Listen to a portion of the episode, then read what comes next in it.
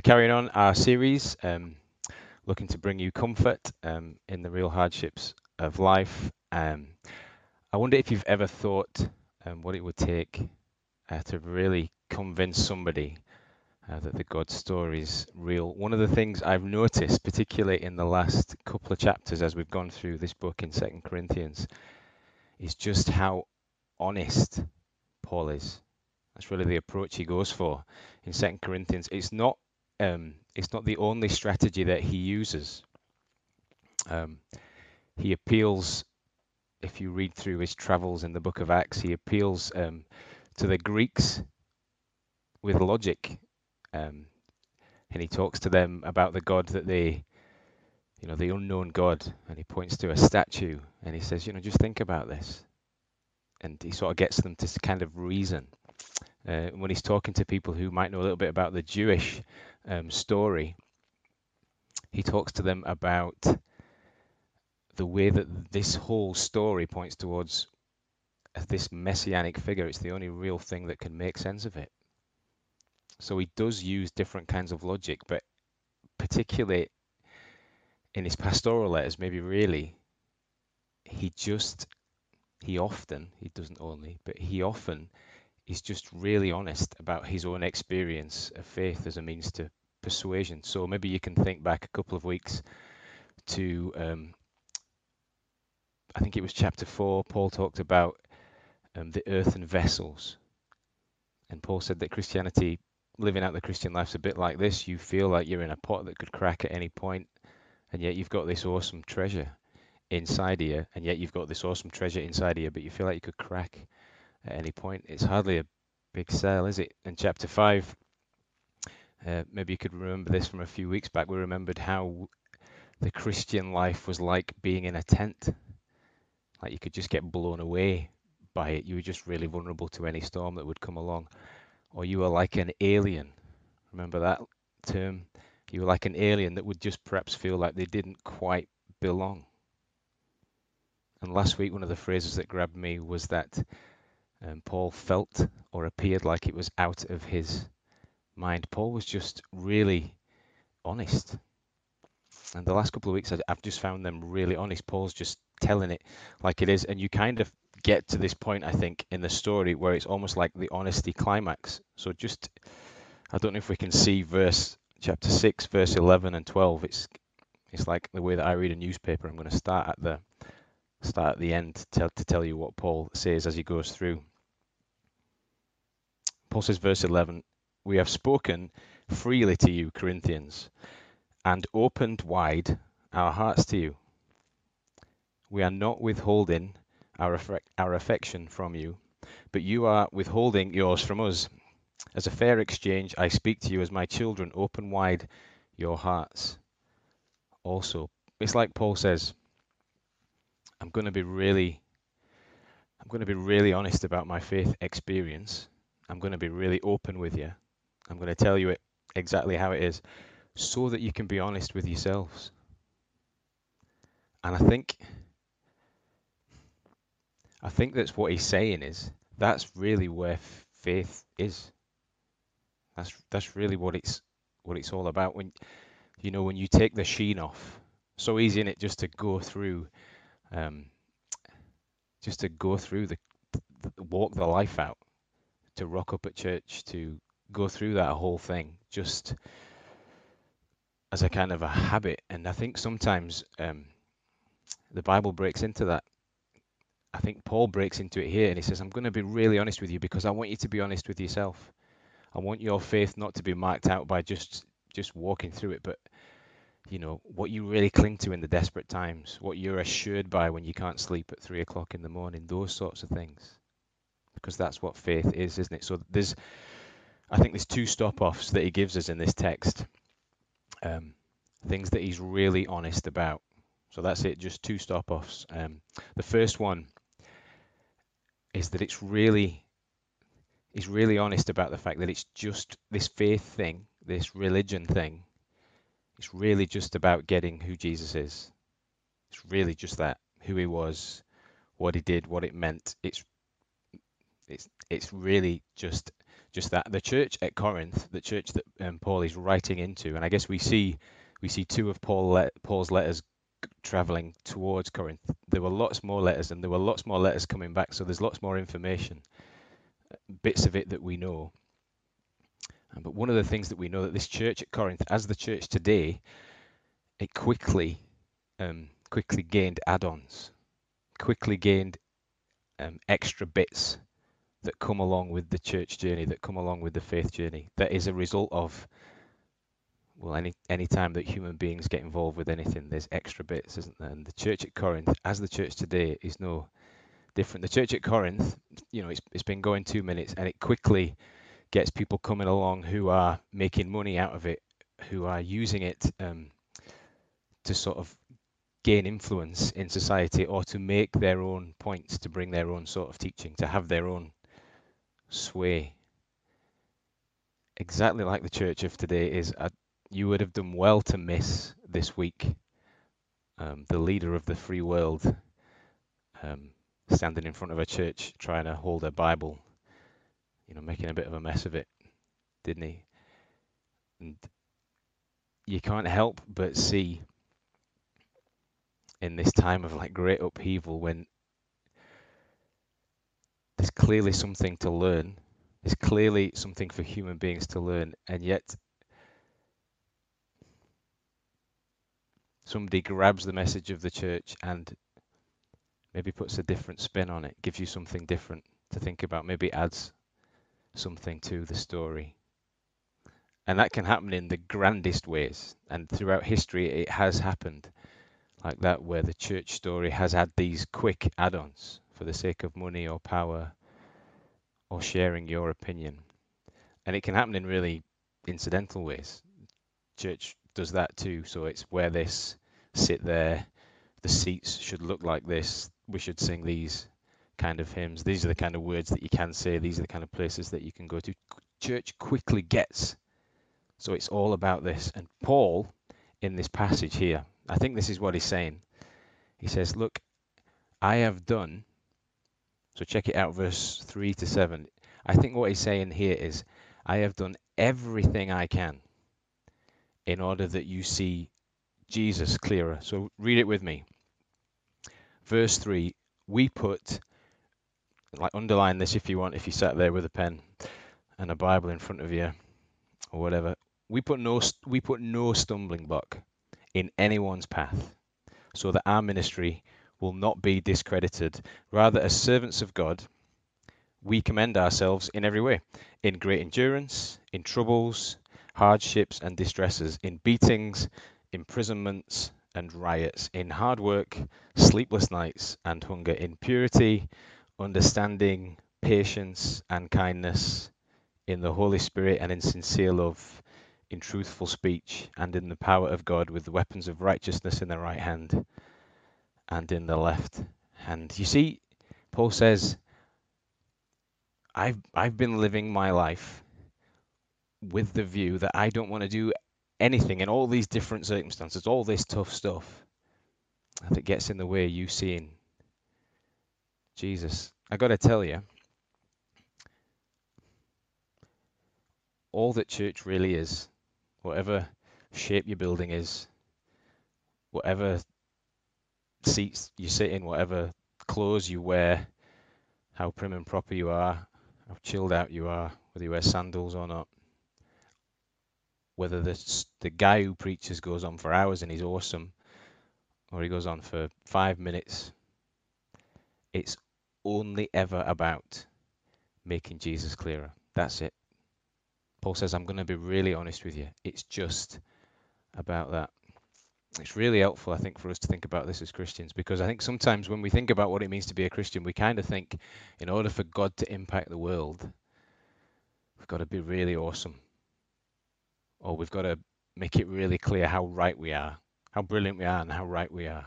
And I think actually our job is to show how awesome and right God is. And it's so easy to get that wrong.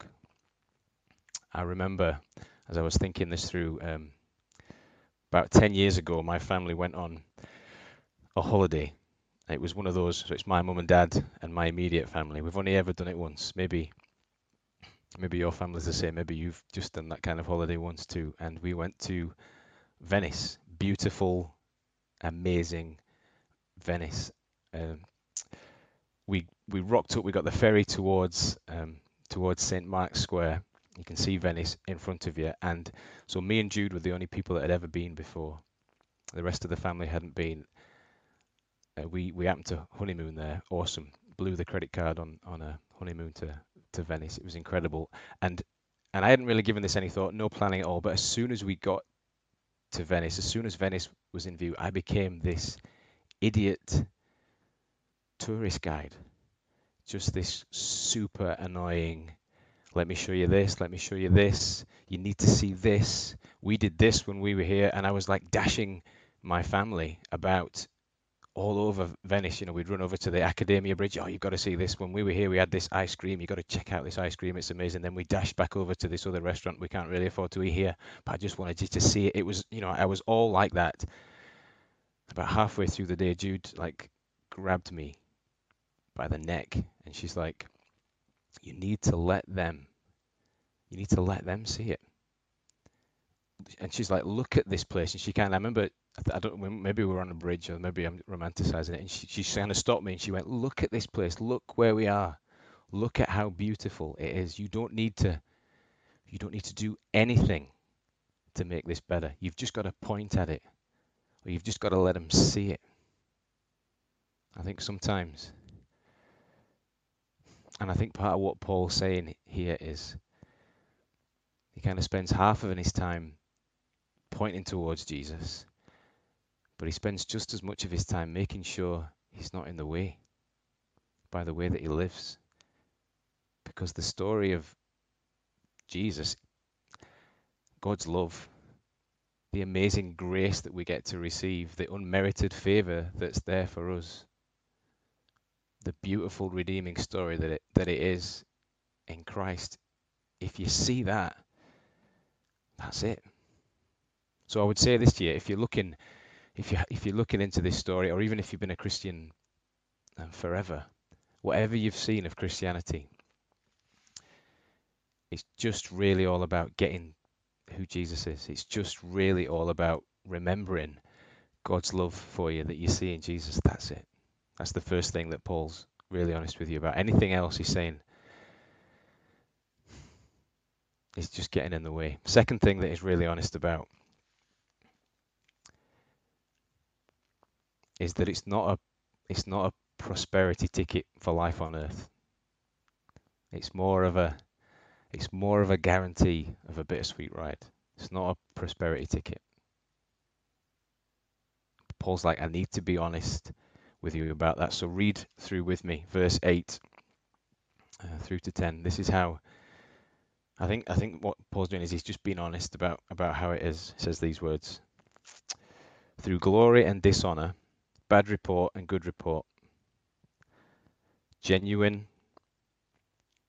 yet regarded as impostors, known yet regarded as unknown, dying and yet we live on, beaten and yet not killed, sorrowful yet always rejoicing, poor, yet making many rich, having nothing, or nought, as we see around here, and yet possessing everything. Paul says that the in his experience, the Christian ride is is like that. You can have times of you can you can know the glory of God, the wonderful truth that you're saved, and and the incredible riches that are in store for you. You can have that, you can sort of hold that in one hand, and at the same time, you can be held in contempt and dishonor by everybody around you. That can happen. Both of those things can happen. You can balance both of those things out. You can have, you can be this um, saved, changing person. Um, God really working at your life. You can become this genuinely half decent sort of guy or girl. And yet on this earth you can be regarded as a complete impostor. Paul says to us in these verses, I think, he says, Let me be really honest with you. I've known the reality of God near to me I've known what it's like to know God the best. Not not when it all goes brilliantly well. Not then. Or in, because it's all gone wrong. The times that I've known God the best and the nearest are when the blessings of his kingdom, the blessings of knowing him were with me in the traumas of life. In those moments where it was really rubbish to be alive. He says, I can rejoice in sorrow. I can be in complete despair and I can be in real pain. Like sorrow is such a visceral word, isn't it? We can really, it's a really helpful word. I can just, you know, I can be in a real bad place. And yet somehow, because because of what God means to my life, because of what because of what I know about who He is, about His character, about what He promises for those who are faithful with in Him, I can rejoice. Somewhere in that moment, I can rejoice. I can I can exist on this earth with nothing. I can have absolutely nothing to show for myself, and yet I can hold that. You know, I can hold that present reality with the reality that I've actually got everything. You know, I could become a martyr monk type of guy who just gives everything up, or I could become the unluckiest guy in the world and lose everything, or I could just be a rubbish businessman or whatever. I could that all that could happen to me, and yet I've still got everything, and I know that reality too. Paul says, being a Christian, if I'm being really honest with you, is like that. It's not a ticket to prosperity. It's when in the really rubbish stuff, you know with certainty the blessings that come with God. Bittersweet. Here's what I'd say summary. What our world needs now, I think, more than it needs anything else, in the middle of in the middle of this pandemic, or maybe t- hopefully towards the end of this pandemic, where we've seen the best of people and probably the worst of people in the middle of racial unrest across the globe, where again we see both. We've kind of had these great revelations about what it means to be true human beings, haven't we? Oh man, this huge inequality. But at the same time, it brings out all this other stuff in people. At times of real global uncertainty, what the world needs now. As we kind of, I guess, live through the reality of some of these verses, it's it's unfair dishonor, unfair reports fly around everywhere. Everywhere, loads of people that are genuine and yet accused of being imposters. What the world needs is not somebody who who can offer a money fix. There's a sense that if we just throw enough money at this, you know, this pandemic, if we can just throw enough money at it, then we'll fix it. But whenever we've done that in the past, money still ruins us in the end. You know, it's just unfair to some people. No matter how much you throw at it, we just can't manage money well enough, human beings, so that there's not disparity in how it gets shared out. Even if we threw all the money in the world at it, some people would get left out, some people would get rich, some people would get poor. Even if we threw some great scientific or technological response to it, even if we got all that right with this disease and it, you know, even then, there's still money to be made and it would still ruin us. Even the passion and the anger that burns within us that we see so viscerally in society at the moment and kind of feels so right, doesn't it? You can see that in so many people. Even that, even that, you can see it. It's just corruptible, isn't it? We just can't always get that right. Even like really righteous anger, we can't get it right and we've got a world. I don't know if you've noticed this, but the way that we are like pining for new leaders at the moment. Even a even a new leader, even the leaders that we think are really cool or we thought were really cool, it's just impossible to exist in this topsy turvy world. What our world needs now, I think, more than more than any of those things, is someone who is able to exist in that climate and not trip anybody up. Who could do that? Who could get through this? Who could lead us through this? Who could manage to remain genuine when everyone's screaming imposter? Who could put up with that rubbish? You see anybody around that could do that? Who could exist being a glorious person and yet nobody honors them?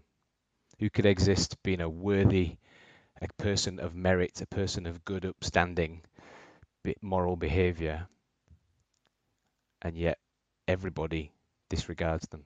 Who could cope with that? Who could endure the riots and the beatings? Who could do all of that and yet not trip anybody up? We're aching for a leader to do that, aren't we? Our papers are constantly full of the pictures of the people who lead us. And we ache for somebody who can get us through this in this topsy turvy world without making it worse. And we look at our leaders and we go, he's a pretty good person. She seems like a pretty decent dude. Yeah, it's just impossible, isn't it? Here's what I'd say what our world needs more than anything else somebody who can't trip us up, somebody who can't inf- make things worse. Only Jesus can do that. Only Jesus has an army of followers who want to make him a king and he surrenders himself. Only Jesus receives the false accusations that end up leading to his death with complete silence. Only Jesus has authority over the wind and the waves and chooses to pick up a cross. Only, here's what I would say the pastor only Jesus lives the kind of life that doesn't trip us up. Only Jesus that lives the kind of life that makes us honest about ourselves. So honest about ourselves that we have to look out in love other people. Only Jesus shows us ourselves like that. Only Jesus' life shows us ourselves like that. Nothing else. No one else. Only Jesus offers us so much love that we can manage to live at peace with other people. Only Jesus does that. Only Jesus gives us so much forgiveness that we can look at others and manage to have an overspill of forgiveness for them too, no matter what they've done or who they are or what colour skin they have. Only Jesus does that. Only Jesus offers us so much hope that we can look out in in certain times and have real peace with our future. So, if I'm to be honest with you, every sermon should have that tone. It's just really about Jesus. It's just really about who he is. He's what we need. I hope that's helpful. Hi, everyone. Good to be back with you. Hi to Ash and Paul. Thanks for joining me, guys. Hi, guys. You all right? Yeah, doing not too bad. Not too bad. Ash, thanks for your message today. That was really encouraging. Um, mm. we was, haven't was my done... hair that spiky the whole way through? You're so vain. uh, we haven't done uh, five words for a long time. Uh, we used to do five words at the beginning, if you remember. But I wrote down mm. some five words, Ash, that you gave. Um, it's only ever about Jesus. Good five words. It's I only knew ever that. about Jesus. I thought I'd. Oh, did you plan that? Oh yeah, yep. I thought I'd put a five words in. Uh, why? Well done for picking up on that one. Good. Um, yeah. What like great message from that passage. I, I guess probably as somebody who doesn't speak on a Sunday, my head is just like when you read that passage and you read about Paul's hardships, my mind isn't necessarily uh, going going to some of those places, uh, and I'm so thankful that you were able to help us with that. How how do you how do you when you read a passage during the week? I guess this is to Ash and Paul. How how do you decide what the church should hear on a Sunday? What does that journey look like? Is it different for both of you? Who wants to go first? Mm. do you want to go first, Paul? Uh, yeah, I can. I think one of the things that amazes me all the time is that so often you work through before we before I answer your question, um, the number of times that you think that you've you've cleared up in your mind and you prepare something and you speak in a particular way and then somebody chats to you at the end and they've been helped in something that you don't think you even said. Um, but God's spoken to them in an amazing way, powerful way. Mm-hmm. I I just find that hugely encouraging because it just reminds me that yeah, we can prepare, we can plan, but at the end of the day, God speaks through His Word and by the power of His Spirit, and sometimes that engages with people in ways that surprise us, and it's an absolute joy. Um, I, I guess one of the things that we both do, well, we kind of do it together. Really, we we probably spend quite a bit of thinking time working out what what's the big overall journey. Um, okay.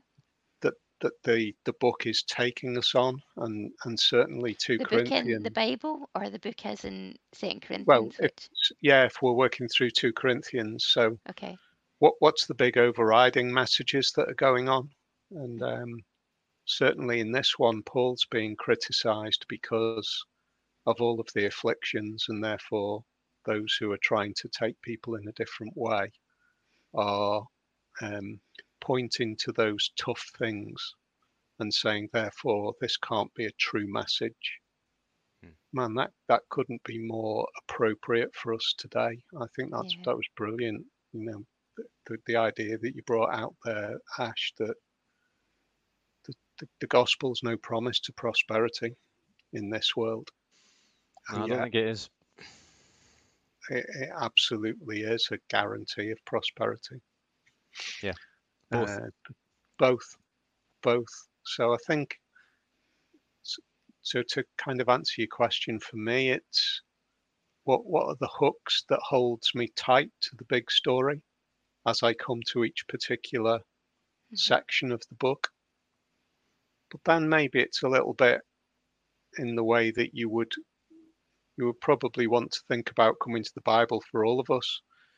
Um, what was it saying at the time? So that you know what what what did it mean for the people who first heard it? What what really jumps out to me? Uh, and how does God speak to me through what he was saying then and why he speaks to me today through the mm-hmm. same kind of message. So mm-hmm. that kind of journey. I don't know about you, Ash. That's that's where yeah. I tend to go. The, the last bit's helpful to to see what what Paul is saying to the people at the time. I think that's a good little thing to have in your head. You're reading so you're reading a letter, um, but it's a let you know it's a letter to a a, a, bunch of people in a in a particular circumstance, and it's just a helpful window to look at it through that, I guess. Or you could end up doing all sorts of stuff um, um, with it. Yeah, I, part part of the journey, I think, for, for everybody reading the Bible, not just the the people that do the teaching, every everybody is to try and see what the you know the big message of the Bible is saying. You know, it's saying that that Jesus is is the answer ultimately, you know, from beginning to hmm. end, um, and trying to always read it through that, you know, the prism of that. I think that's always helpful because that does shape how you end up looking at a particular story. Hmm. Um, I think also, um, so I mean, just thinking about this week. I think we sh- you should, you know, you, the other thing to do is whenever you read about the the prophets in the Old Testament, they're always on the knees, and I think often like some sometimes even even with Paul's good guidance and even with um, even with like a formula, I still end up praying and I, I get on my knees and I go right. Just need a bit of need a bit of help with this. Please make sure I, you know these words are right, and I don't. I guess again take away from this message of grace by whatever words mm-hmm. come out my mouth. Mm-hmm. And I think the other thing that you do, I think this happens kind of automatically, is you see the world around you, and I think you just can't help but see the world around you. And quite often, if you do those, if I end up on my knees and if I end up sit, being out of, you know, being aware enough of the world, then the, the two things often, the Bible nearly always informs what's going on.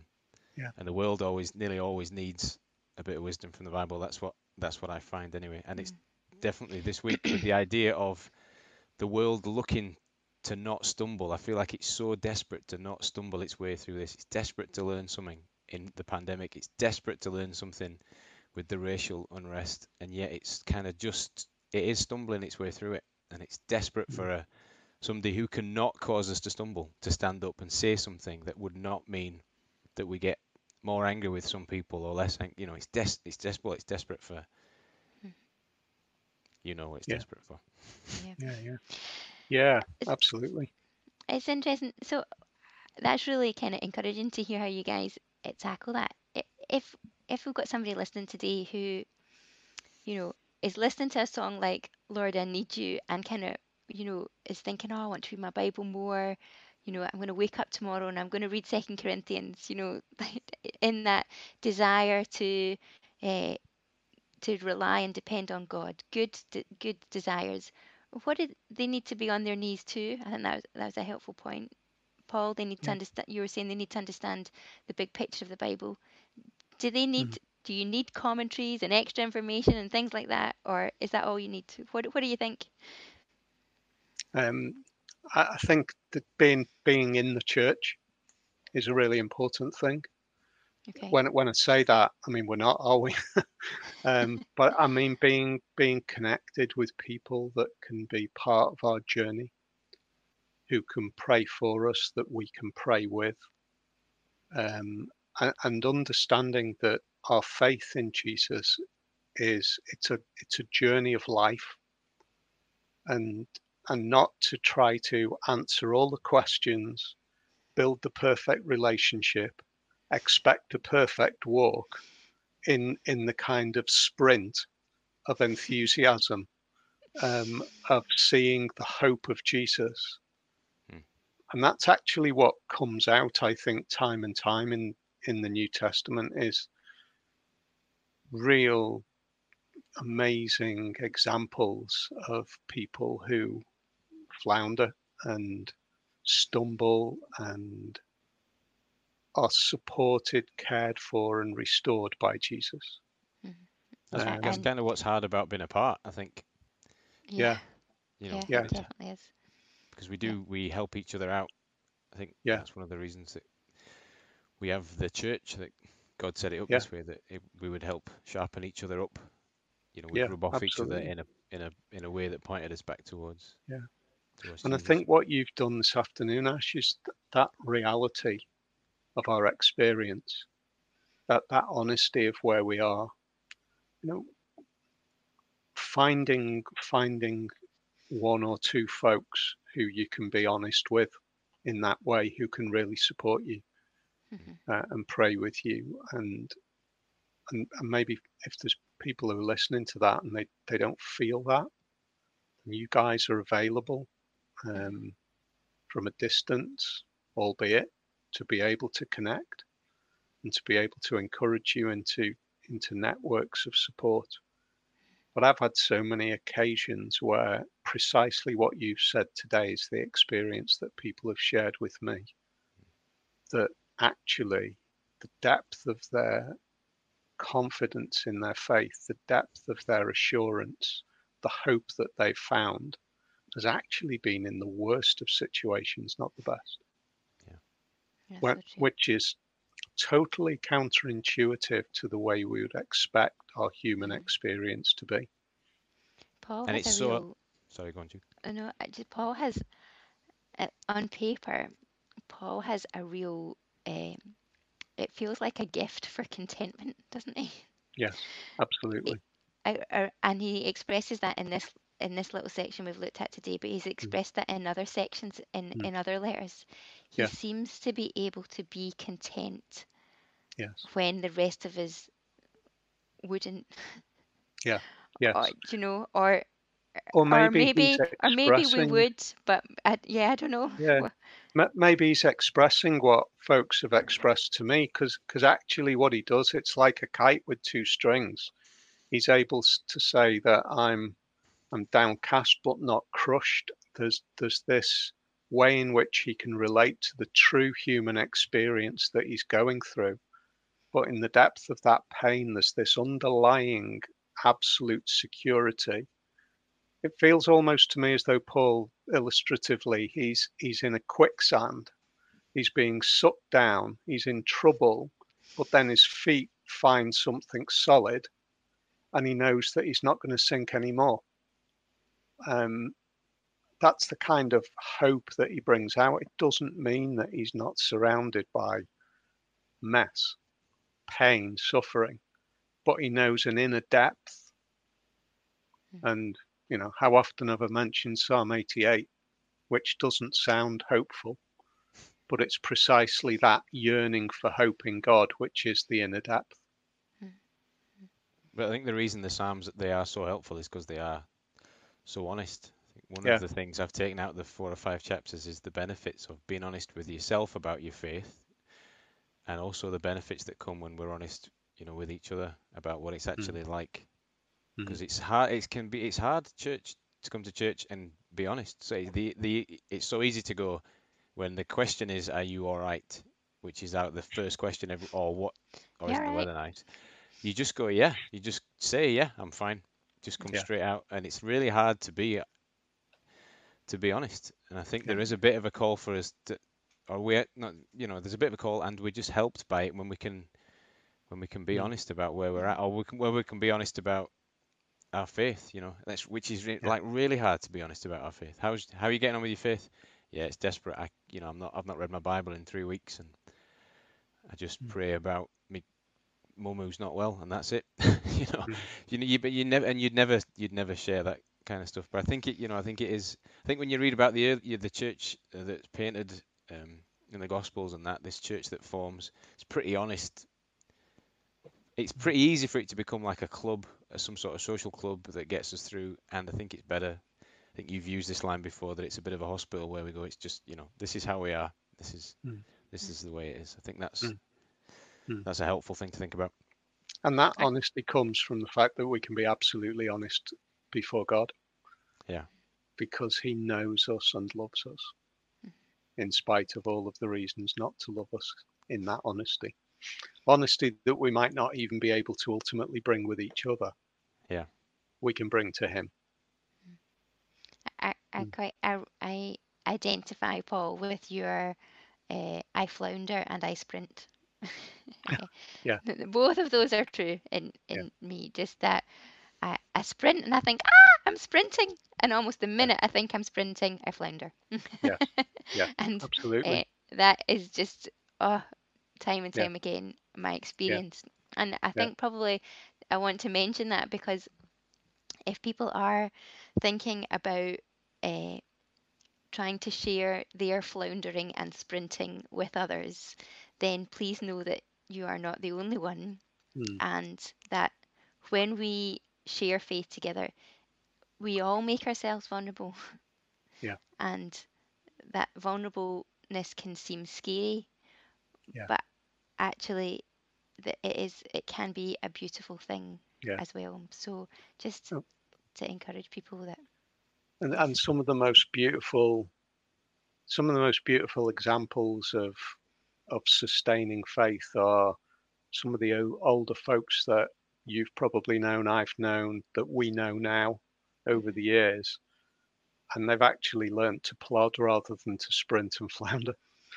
They've actually learnt that just step by step day by day trust faith. It's not about me it's about jesus.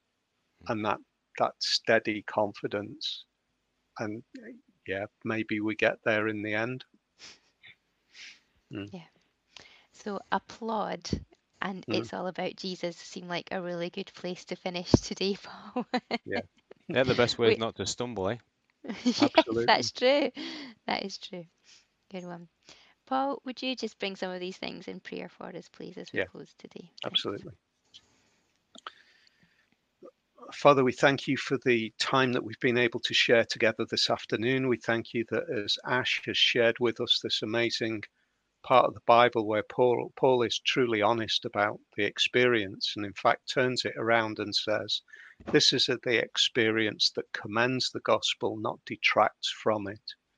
We pray that we might see the hope in weakness that the gospel is. Um, wherever we are this afternoon, whatever our experience is, whoever is listening in, whoever's watching, following up later on, Father, we pray that the power of your word would speak with uh, a comfort and an encouragement or a confrontation and a challenge, whatever is needed to bring us to see Jesus and not to see the people who are appearing on the screen. We pray that that might be achieved. Thank you for our time together, bless each who are gathered in this way as we watch and share together. In Jesus' name, amen. Amen. amen. Thank you all for joining us. We really appreciate it and we love to share this mm. with you. See you next week. Take care. Bye bye. Take care. Bye.